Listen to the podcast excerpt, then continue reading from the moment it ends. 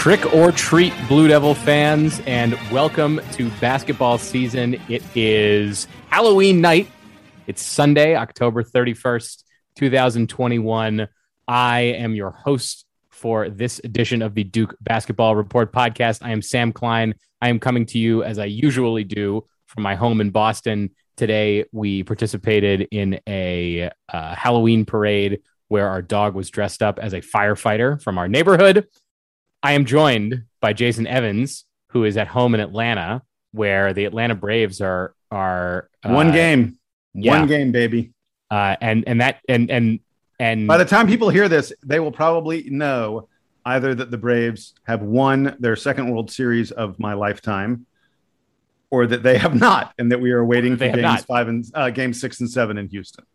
And I can tell you from a recent experience rooting for a team that was playing the Houston Astros in the World Series that that going back to Houston doesn't necessarily pretend that you're going to lose. So uh, I guess good luck. I'm not necessarily rooting for the Braves. I, as a Nationals fan, it's really not in my it's really not in my in my wheelhouse to be able to do that. But but, uh, but on the other hand, the, the Astros are evil. So yeah, exactly. So so it's a it's a tough one for uh, for Nats fans. I'm sure there are other fans uh, of baseball teams out there that that aren't enjoying this World Series. But so I have a good friend who's from Houston. Um, I hadn't seen him in a couple years actually, and he and I ran into each other in Las Vegas a couple weeks ago, and we were talking about, oh, wouldn't it be great if the Braves and the Astros were playing each other in the, in the World Series? We're like, yeah, that'd be fun. We'll make a bet, you know, that kind of thing. So when it actually happened, he texted me, and he said, uh, he said, okay, we, we got to make a bet. L- lunch. He's like, he comes back to Atlanta fairly often. He's like, next time I'm in Atlanta, whichever team wins the World Series, the other one will buy, you know, that guy will buy lunch. Loser has to buy lunch. Yeah. Right. Exactly.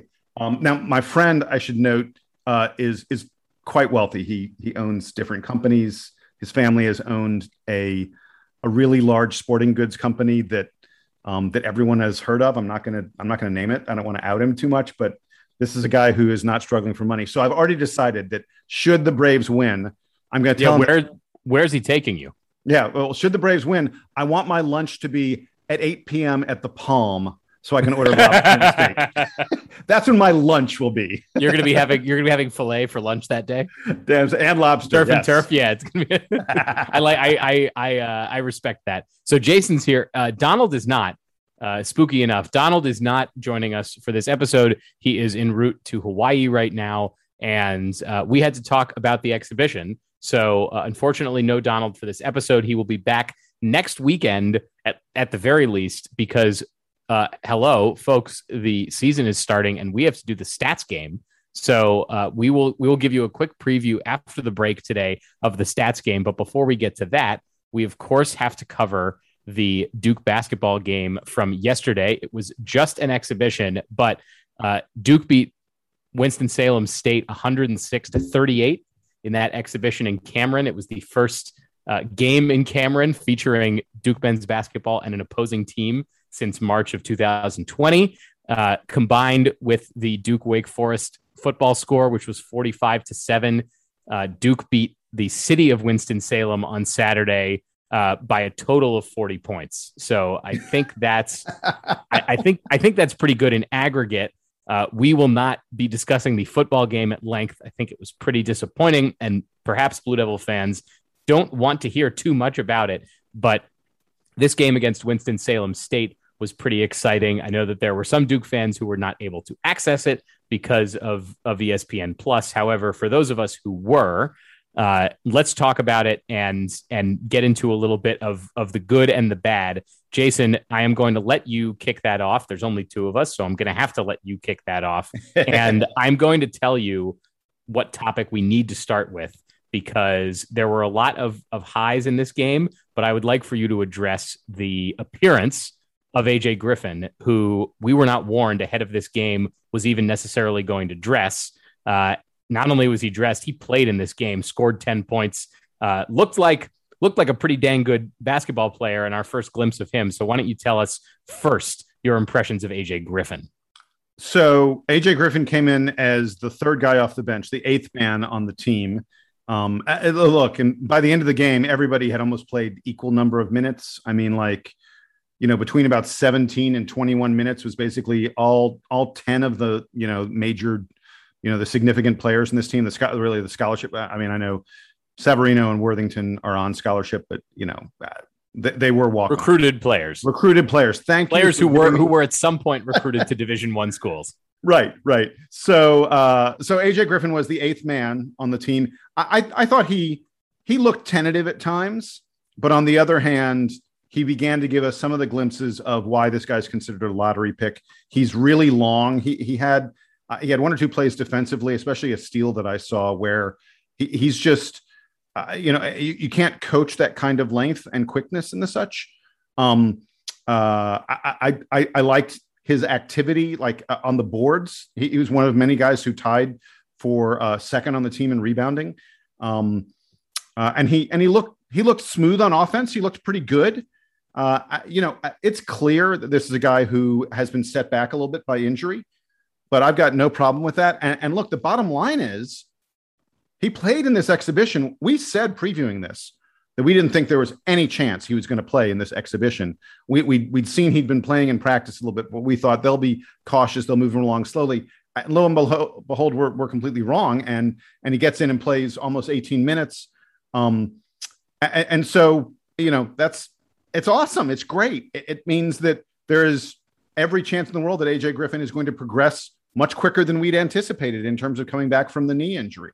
And, and, and, these are important things, hugely important things for this team. The versatility he brings, I think, is really important. Although I don't know that I saw, I don't know that I saw the, quite the ball handling from him that says to me he's going to play, you know, two guard. I think he's probably going to be more of a forward. Um, in fact, I think he's mostly going to play like backup small forward and backup power forward for Duke. And Wendell Moore is going to be the guy who can shift around a lot to allow more versatility for this team. Um, and and I do want to mention one thing there's one negative I thought. Uh, well, really two of them. Um, he, he, did not hit his free throws. For a guy who had a reputation as a good shooter in high school, um, his free throws were a problem. He was just four of nine from the free throw line. Um, it did not hit a, a three pointer. And also, AJ Griffin fouled out. He picked up five fouls in 17 and a half minutes. Um, eh, you know, had this been a real game, uh, I, I, would, I, am hoping we'll be able to use him for more than 17 and a half minutes and he won't pick up fouls quite that quickly that being said, I, I, would like to take the positive spin on him, and then I want to come back to you, Jason, to talk about Paolo Banchero, who I think was the was the real star of this game. But very quickly on AJ Griffin, for me, I assume that he's probably rusty, having been kind of off his feet. You know, dealing with a knee injury. Hundred percent. You really yeah. don't have. There's really nothing you can do while rehabbing a knee injury that really mimics what it's like to be in a basketball game. It's just, you know, anything involving your legs just takes like, it's not like you could practice shooting um, because you can't really like put the weight on it and you can't move around on it. You certainly can't run or, or, or pass or anything. It's really just about getting your strength back and getting your coordination back. So I assume that he's, he's still in that rehab process. And if that only means that he's playing you know 10 12 15 minutes a game here in the non-conference and letting some of the other guys develop around him i think that's probably fine for duke given all the other talent that is on the floor. But for me like you were saying the excitement of seeing aj griffin this early when i had kind of written off you know i was thinking like oh this is going to be a this is going to be a Kyrie Irving situation. Maybe not that he's going to be shelved for the whole year, but it's going to be weeks and weeks of us not seeing him, not you know, it ended up only being a couple weeks since we first heard about his injury. Okay, that's it for AJ Griffin. I want to shift gears and talk about Paolo Banchero because I'm going to assume, Jason, that he was actually the top topic for you because we saw some Paolo Banchero in the blue white game, but we saw a ton of Paolo Banchero against Winston-Salem State. Yeah, dude gets 21 points and nine rebounds and and, in 20 minutes of playing time. Um, it felt like this was the Paolo Banchero. Uh, you know, we in the blue white scrimmage we talked about. You know, oh, it looks like he he was getting the shots he wanted, but they weren't falling down. He was getting the shots he wanted, and they fell down. His ability to handle the ball, to see his teammates, you know, run the fast break, or even just you know in the regular half court offense, be a facilitator, and his ability to finish on the inside. Um, he is one of those very, very, very rare guys who possess, and I, you know, I say this seriously. He possesses guard skills and he possesses possesses center skills, and he has a center's size. There are not many of those, and the ones who can do that are really special. The fact that we have one, uh, you know, it it presents some real luxuries for you. You know, I one of the things that I noticed in this game is that it feels to me like Duke has four guys who can facilitate the offense, you know, handle the ball really easily, and we're going to have three of them on the floor at any given moment. Those four guys are Wendell Moore, Trevor Keels, Jeremy Jeremy Roach, and Paolo Ben Banchero. And having four guys who can all handle the ball really well is just an unbelievable luxury for a team. It means that you're never going to be in a problematic situation on offense where you're like, oh no, you know, this guy got got trapped or cut off or whatever, and, and we don't know what we're going to do with the ball. Um, so I, I Paolo was fabulous. Now we, I mean, we should note he was playing against really inferior competition, but he still was clearly the best player on the floor. And like I said, he was able to do whatever he wanted at any given moment. And I don't know if you're another college basketball team, I'm not sure how you scout him and say, okay, here's here's the guy we have who can stop him because he's big, strong, and and physical enough to be able to take you on the inside. But he has the outside shooting. He has he hit a three pointer. He has the skill to be able to take anybody on the outside. I, I, I just don't know that there's anyone in college basketball who can guard him.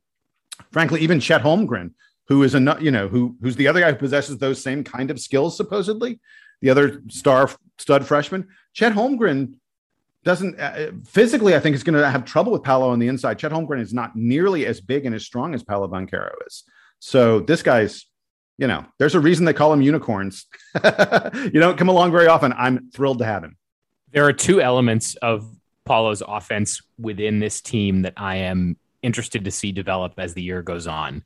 The first is, and you, I, I think, in passing, just alluded to it the uh, relative percentage of his offense that will be generated from the perimeter as opposed to the interior and and, yeah. and driving. Uh, he can shoot the ball from outside. The question is, how much will he choose to do so this year, and how much will the offense be designed for him to be finding outside shots? Because I don't, I don't know that he's that he's mobile enough for us to be design. I mean, you know, to the extreme. It's not like we're designing JJ Redick plays for Paolo Banchero this year, which is right. not to say that he's not going to get open. Um, so I'm curious to see what that breakdown is of his like outside shots versus shots in the paint. Uh, and a lot of those shots in the paint, by the way, will be drives, not sort of traditional big man uh, type of type of plays. Which leads me to the second thing that I'm curious about, which we saw nice glimpses of in this game, but is not uh, because of the limitations of, of playing a Division two team that doesn't really have big men, not as interesting. But the fact that Paolo and Mark Williams are able to run some high low together is is also something that that should be exciting for Duke fans. Not that I think I was really worried about this going into the season. I, I'm not concerned that that Paolo and Mark are going to get in each other's ways because they they do have really different offensive games and uh, they're both comfortable stepping far enough away from the basket that neither's sort of getting in the other's way notionally. You know mark williams can can step out to to 10 12 feet to take the the elbow jumper if he really wants to although obviously most of his points are going to be coming right next to the rim. But i saw a little bit of that in this game and that gives me a, a ton of excitement because we are going to have to see if duke is going to play to its potential this year those guys are going to be playing 30 minutes a game, at least 20 of which are going to be just with each other. You know, with, with Theo John, I think rotating in to, to spell each of them. Um, and I was excited to see how well they played together. Another guy that I wanted to bring up that we've talked about a lot in the preseason, who we're excited to see, is Wendell Moore uh, taking on taking on more of the load for this team as both a ball handler and as a defender um, and as a shooter. You know, it, there's there's a ton of of development that I think we're seeing from Wendell Moore, and this is a game where look again he's still going to be bigger than most of the guys that that they're playing in an exhibition um, but that doesn't mean that we can't be excited about all of the the vision that he's displaying and the shooting and kind of the composure uh, that, that all appear to be part of his development. So I'm, I'm, you know, if I'm not giving player of the game to Paolo Banchero, I actually think I'm giving it to Wendell Moore because I'm so excited to see, you know, how far he has come this year. uh, or at least in the in the off season. And obviously, we'll see a lot more when, when Duke plays Kentucky pretty soon. But Jason, what do you think of Wendell Moore in this game? Uh, you know, I feel like it's a broken record when we talk about Wendell Moore. He he is clearly more athletic. He is clearly more explosive. Um, he had six assists in the game. I'm glad you mentioned, you know, the court vision, his ability to handle the ball and find his teammates. Um, six assists and zero turnovers. Uh, I'll, I'll, take those numbers from my small forward any day of the month. I, I you know, he, he he's an outstanding ball player who is able to do things, you know, uh, that, that a guy his size typically doesn't do as well as he does. And um, I, I, I was I, I, was thrilled with Wendell Moore's game, and I think that Wendell Moore sort of was subservient somewhat in his game this time around because he knew that Duke didn't need him, um, and he wanted the other guys to get the feel for what it's like when you score and the Cameron Crazies go crazy, and what it's like to to play in Cameron against a different team, and uh, you know, and and uh, you know, playing players you're not familiar with. Uh, he wanted the rest of the team to get a better sense of that stuff because uh, Wendell Moore is far and away the most experienced player in this. I know Joey Baker has more years in the program. In terms of game experience, Wendell Moore is light years beyond anyone else on this Duke team. And, and I think he recognized I don't need to, you know, I got eight points in this. I don't need to get a lot of points and do a lot of stuff in this game. I'm going to play good defense. I'm going to facilitate my teammates getting buckets. And and Sam, I you know, I, I wouldn't give him player of the game, um, like you did, but but it's not a bad choice. I'm not strongly disagreeing with it. And and I thought from a mental standpoint, he showed his teammates what they need to do, and that's hugely important. There are going to be games where Wendell Moore leads this team in scoring. He didn't need to in this game, and that's why he didn't.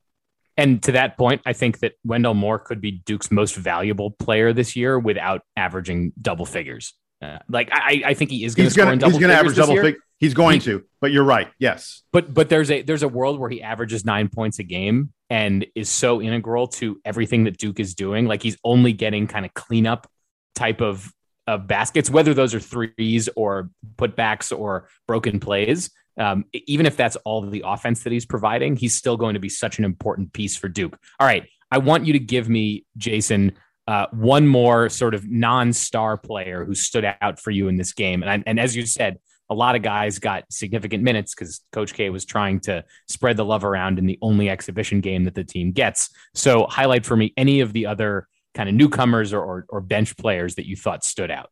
So, just really quick, look, we've talked a lot about Theo John. I thought he looked great, um, as as he has like virtually every time we've had to see him. Um, I'm really pleased with the way Theo John uh, is developing, and he's going to be, if not the best backup, you know, sub big man in the country, uh, you know, in the top two or three. Uh, th- there's going to, you know, there's a drop off when Mark Williams comes out of the game, but there won't be a huge drop off because Theo John is really, really solid in the post. And he's so physically strong, he's not going to be pushed back in any way, shape, or form. I thought Jeremy Roach had a really nice game um, seven assists, one turnover. By the way, Wendell Moore, Trevor Keels, Jeremy Roach combined for 17 assists and one turnover. That's that's those are crazy good numbers. They had they had I mean, four steals among the three of them and only one turnover. Duke had only a good that that's a night that that you know if if if that's the output on a given night, Duke has to be happy with that. Yeah, yeah. And by the way, they were five of ten from three, so uh, so they have they have a total of one turnover. They have 17 assists. They're five of ten from three. They had four steals. I mean, but but I mean, come on, you know the opponent is just uh, Winston Salem State was just not even in the same ballpark. Uh, what was it? it was like twenty eight to two at one point. Um, I liked Jason that you highlighted Theo John because I'm excited to see what he does for Duke this year. And the other thing that kind of stood out to me, especially as we were talking about AJ Griffin and and what his sort of slow return might look like, is Duke has actually pretty good guard depth this year. Uh, you know, assuming that it, we we know that Trevor Keels, I think in our limited exposure to him, we're we're pretty sure that Trevor Keels is going to be able to play at a you know good rotation ACC player uh, type of level this year. Oh, yeah, um, I think Trevor not, Keels Trevor Keels uh, has every chance to be the second best rookie, second best freshman in the ACC this year. And and thinking of of AJ Griffin as a as a swing player, you know, maybe he's a maybe he's more of a, a, forward, but if he's a if he's a wing player, Duke has a lot of guys between the guard and wing positions who can rotate around and and provide different looks for this team, and and that really uh, that really appeared to me in this game. Uh, Joey Baker doesn't have to play 25 minutes a game to be very effective. Wendell Moore is going to play a lot. We know Trevor Keels is going to play a lot. We know Jeremy Roach is going to play a lot. And look, Jalen Blakes isn't isn't going to be out there like making all these shots for Duke, but can spell these guys and and is athletic enough at least to hang with um, with ACC players. So I actually and, and, feel good about about this Bates, guard rotation. And and and and Bates Jones, you know, you, you went through almost the entire lineup. I didn't want to leave Bates Jones out. I thought, you know, Bates Jones knocked down a couple three pointers. Um, eh, you know, he looked like a guy who can be useful in kind of a reserve, kind of you know, deep reserve kind of role. If we get in foul trouble and Bates Jones has to play some, it's not the end of the world, not by any stretch of the imagination. Certainly not. All right, let's turn this around in the in whatever capacity you have to find bad from this game, Jason. Where was the bad for you? So, so first of all, the bad is we were playing a team that's bad. Um, uh, they may be fine for division, whatever they are, division three, but division but two, this, division two, sorry, but this is not a team that is uh, even remotely competitive with Duke. I, I went back and looked at at the past several years of exhibitions. Duke's had a couple exhibitions where where things were closer than they should have been. Two years, just two years ago, we had an exhibition where the final score was like 69 to 63 against, I think it was Southwest Missouri State or Northwest Missouri State, one of those, uh, one of those Missouri states. um, but it was a very competitive exhibition. Um, uh, Duke's had exhibitions where you, you know, we've had also exhibitions where we win by 40, 50, even as much as, you know, this game, 70 points. Um, but this was a really bad opponent. Now, I, and it's it's just tough to say how much of that was Duke and how much of that was Winston Salem State. Uh, Winston Salem State hit 13% of their shots in the first half. I want to repeat that. They hit 13% of their shots. A lot of that, I think, was Duke playing great defense. Uh, a lot of that was just that Winston Salem State, I think, is is not that good an opponent. Um, so, so uh, to some extent, the bad is that we didn't get to test Duke against someone a little bit better. That said, you know, it's an exhibition. You're just not going to get a really great opponent. So my other bad stuff is um, you, you, have to be a little tiny bit concerned about the free throw shooting of this team. Duke just hit 65% of their free throws. Paolo was four of seven. AJ just four of nine.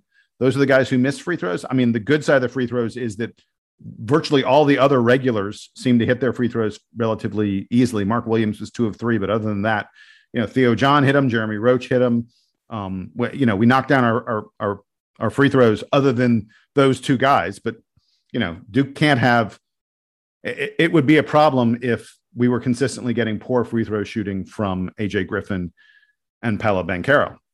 So I hope that doesn't continue. And then the other bad is Duke was scorching hot from three in the first half. They hit seven of 12, 58% of their three pointers in the first half. In the second half, they just hit four of 15, just 26%. Part of that was I think the team sort of eased off the, the gas pedal a little bit in the second half. There was no question that, eh, look, you don't want to embarrass your opponent. Yeah, beat him by 70. I, you know, is that, is there anything more embarrassing than that? I guess. But eh, uh, I, I, I don't expect Duke to hit more than 50% of their threes every game, but um, 26% in the second half shows you that this team is susceptible to not shooting well from the perimeter. On the other hand, in the second half, when they weren't shooting well from the outside, they were able to find other ways to generate offense. So that's a good thing. Duke also, as you noted, spread the minutes around where 10 different players played over 15 minutes in this game, uh, which no Coach K team is is going to do in his last year. I don't think Coach K is all of a sudden going to open up the rotation to be truly 10 guys deep. So I think part of maybe that uh, that inconsistency that we saw in the second half was Duke experimenting a little more with lineups that we're just very unlikely to see during the season. Yeah, look, so look, you, you, really have to take you know the, the the the time with like Moore, Keels, Roach, Paolo, Mark Williams, AJ Griffin on the floor, like those six guys as as kind of the most important uh, times in the game, and Griffin isn't quite healthy yet. So yeah, we really didn't see that much of the prime version of this team. Yeah, and, and, and like I mean, to give your minutes thing to, to to put a finer point on it, Bates Jones played the sixth most minutes of anybody. He played more than Wendell Moore. Um, and that's just that's, not that's going not to happen. happen. With no disrespect to Bates Jones, who, no, no. who, as you said, put in put in put in some nice minutes and, and can clearly shoot the ball. Uh, that that's not the the recipe for success for Duke this year. So we uh, we won't get to see the Blue Devils again until um, until they play Kentucky, which uh, is going to be an absolutely incredible game that we're going to have to stay up late for. So uh, we will we'll preview the the team at greater length uh, coming up in a few days or, or, maybe next weekend when we do the stats game. But after the break here, we're going to give a preview of the stats game because uh, I think it's one of the most fun things that we do every year. And uh, we want to get folks excited for it. So stick around.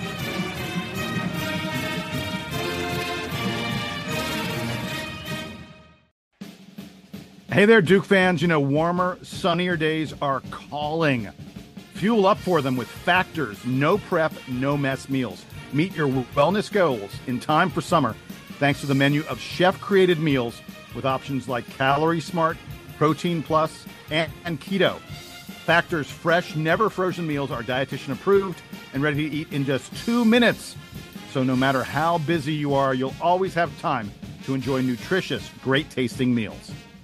That's right, Jason. And Jason, I can tell you, I just got some meals. They're fantastic. And the great thing is, like you said, two minutes mindless work. Pop it in the microwave, do what you need to do, and it's ready to eat. No more cooking, no more cleaning pots and pans. And also, there's a lot of choices with 35 different meals and more than 60 add ons to choose from every week. So you'll always have new flavors to explore. All right, so head to factormeals.com slash DukeBB50. Use that code DukeBB50 to get 50% off your first box plus 20% off your next month. That's code Duke BB50 at factormeals.com. Get 50% off your first box, 20% off your next month while your subscription is active. Enjoy Factor Meals from the Duke Basketball Roundup.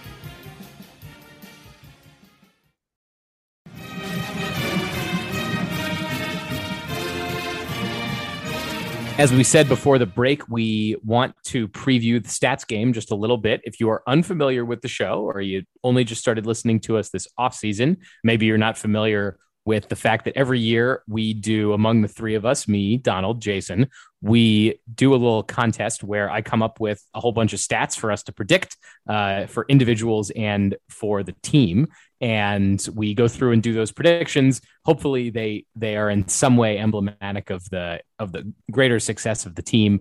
And uh, and, and it's just a fun thing for us to track throughout the year. We've had uh, a few i think notable predictions over the years. Donald one time uh, predicting the team would score 100 points i think 10 times in the season and it only happened yeah. once. Um, generally i think what we found and I, I i would have to go back and and actually analyze this, but I think generally when we try to predict numbers, we overdo it. Um, so we're we're maybe a little bit more optimistic about this team than Didn't we should I, be. I had a so Donald had his uh, hundred point games. That was his embarrassment. I think I had was it was it Marques Bolden three pointers that I had like ten or something like that. Yeah, and he, and he didn't have any. um, so we we each have our moments of uh, of failure. I um, overshot. Uh, I overshot the um, points scored by the walk-ons, which is really a. Uh, oh, I nail that every year. I win that category every year. it's an indicator. I, I, think points scored by walk-ons is sort of a, a proxy for number of blowouts and I wildly overestimated that. I think it was two years ago. So yeah, you okay. had like you had like close to thirty or something like that. Yeah, I was something like, like that. I was like it didn't five. um, so so every year we we'll end up doing some of the same um, some of the same items. This year, we're going to switch from doing uh, total counting stats to uh, average per game because I think that's thrown us off in years past and it makes it less fun. But we'll do um, so we'll do averages per game of all the of all the kind of traditional counting numbers. Um, but some of the players that I want to highlight in the player specific categories this year, and Jason, maybe you can give me some initial thoughts. Uh, not that you want to give us real predictions. Right. I will not be a, making any predictions. A couple, a couple of the tell you what I think of the category. Yeah, and and for the couple, folks at home, this will allow them to prepare. They can listen later on and and join us because we encourage everyone to post their own. pre- When we do this, we post the predictions on the DBR forums, and this way everybody else can can join us and make their own predictions. So there are a couple of guys that I'm curious about specifically in the realm of are they going to start games? And the the wild card here, of course, is AJ Griffin because he uh, he's not necessarily healthy to start the season. So I'm not going to have us predicting AJ Griffin starts, but I do want us to predict both Trevor Keel starts and Joey Baker starts because I think there is, I think there are versions of this season where Trevor Keels, Trevor Keels could start every game for this team. Like he could end up being, as you were saying before the break, Jason, he could end up being the second best rookie in the ACC this year. And if that's the case, he starts virtually every game for Duke. The other guy, though, is Joey Baker, who is a senior, who is a captain, who you know doesn't have a ton of highlights for Duke, but um, but brings I think a presence that Coach K really appreciates. So I'm going to have us predict starts for both of those guys. What do you think about that? So uh, I got a question. Can we adjust it just a little bit and say for Trevor Keels games he does not start? So you could pick zero, meaning you think he starts every because if we pick starts and if I think he's going to start virtually every game, then then I'm guessing at how many games Duke ends up playing, and that could like I could say absolutely 35. okay, yeah, that that, yeah. That, that that's fair. That's fair. I think that's fair.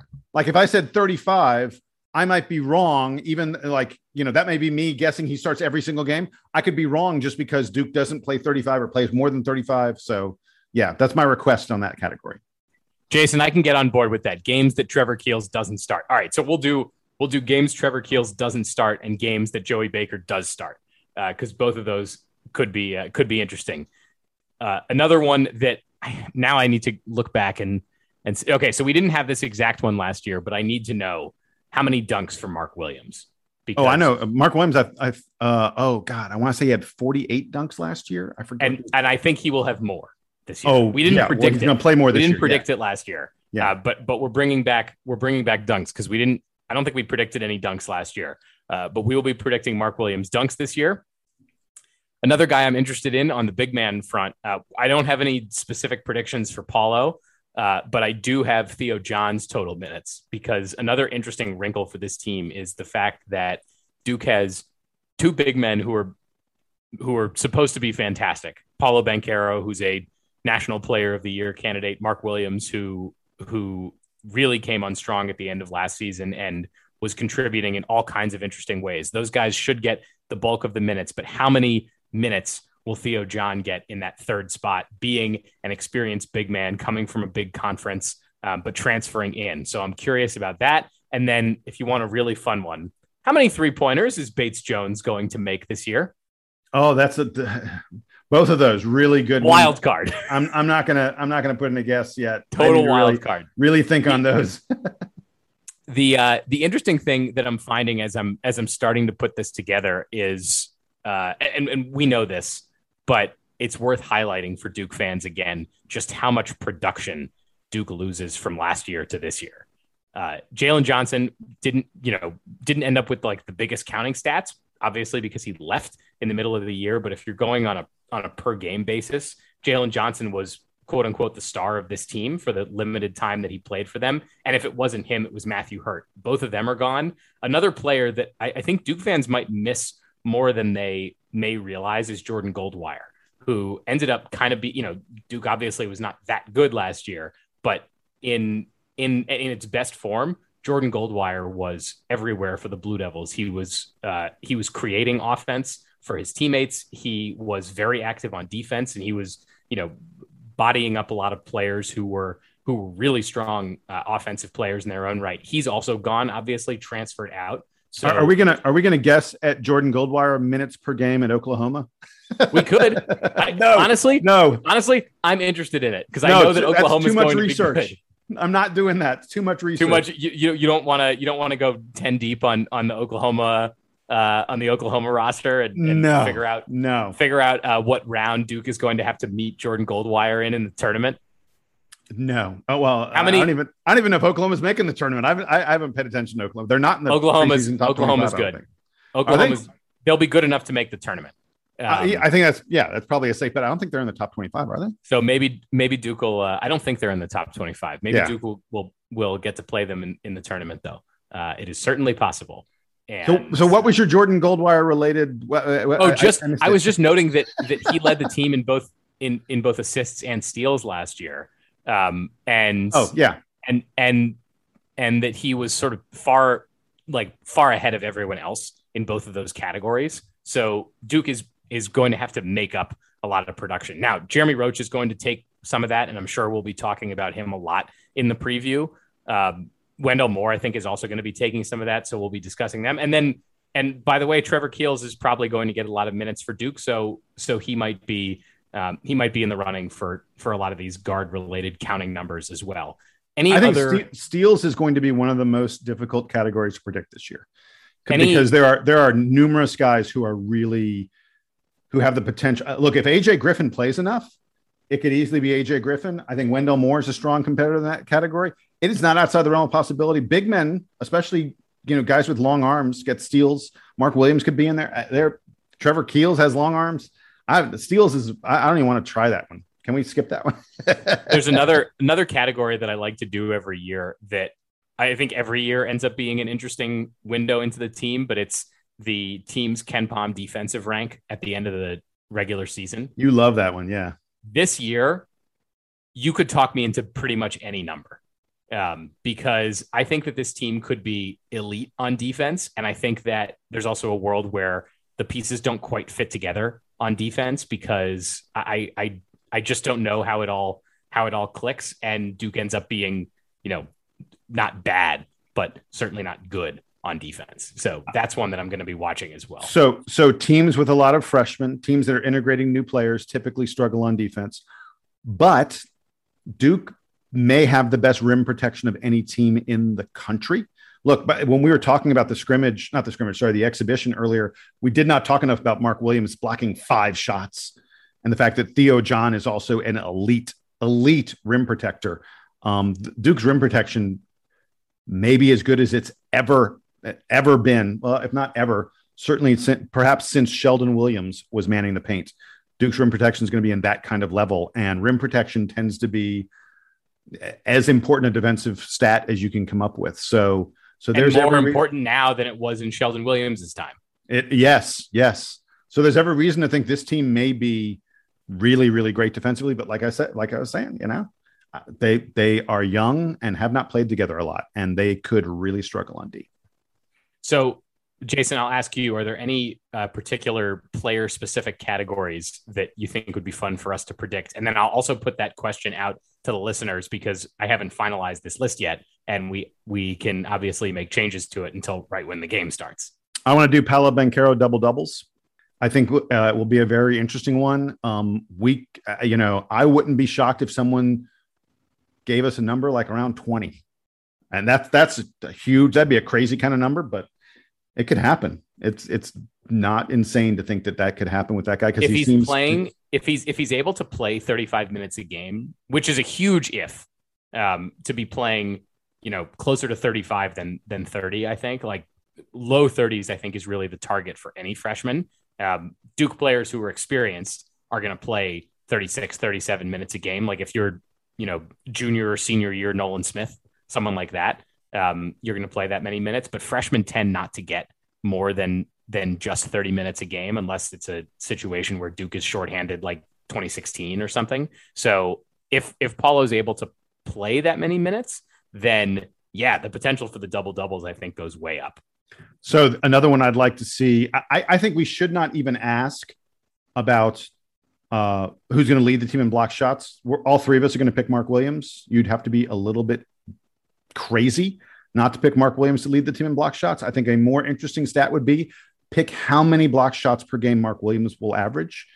Um, you know, like 3.7 or 2.1 or 1.6 whatever that number may be, pick the average block shots per game from Mark Williams. I think is more interesting. It was 1.4 last year. Yeah. In in what I would describe as like not limited minutes, but way fewer minutes than he's going to get this year.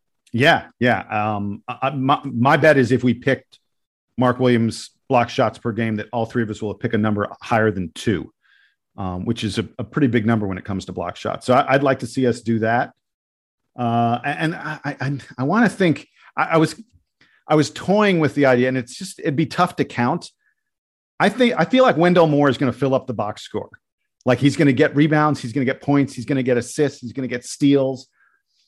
I, I don't know that he's going to get any triple doubles, but I bet Wendell Moore has a ton of games where he gets like double digit scoring and five plus rebounds and five plus assists.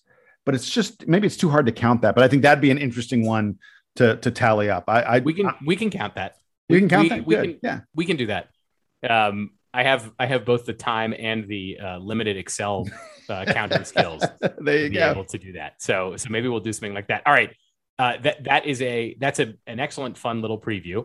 Uh, we will ask folks as we wrap up here if you have ideas for the stats game, email them to us dbrpodcast at gmail.com. Uh, you can also send any questions or comments or complaints to that that inbox, and we will try to respond to them. So next time we talk, hopefully we'll have Donald back. I don't know. I don't know uh, how messed up he's going to be being on Hawaiian time and, and, doing Hawaiian things, but we will try to get him back here. The season uh, tips off in in just nine days, so basketball Wow. season is very much here, and we are excited for it. So with that, for Jason Evans and for Donald Wine, unfortunately not with us. Aloha, our friend. I am Sam Klein.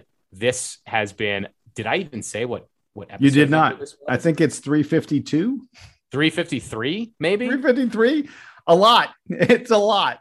uh, episode folks this is episode 353 of the duke basketball report podcast. That is a palindrome. It is halloween night. Please don't get in too much trouble. We will talk to you again real soon. But for jason and donald i'm sam. This is the duke band. To take us home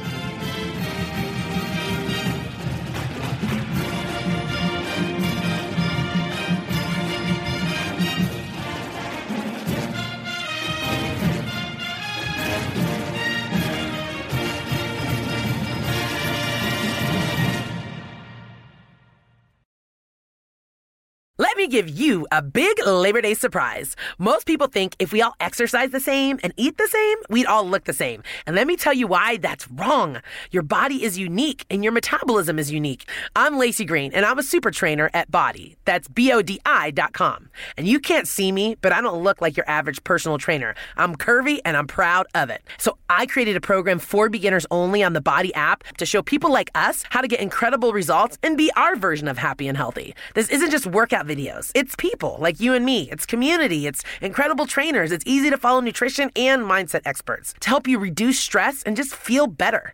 And you can get started with my new program called For Beginners Only. Now, here's the big surprise. If you go to bodi.com right now, that's B O D I.com, not only can you get everything BODi has to offer at 50% off with an annual membership, you'll also get an additional 20% off, but only during Labor Day weekend. Let's do this together. Go to bodi.com. That's body with an I.com.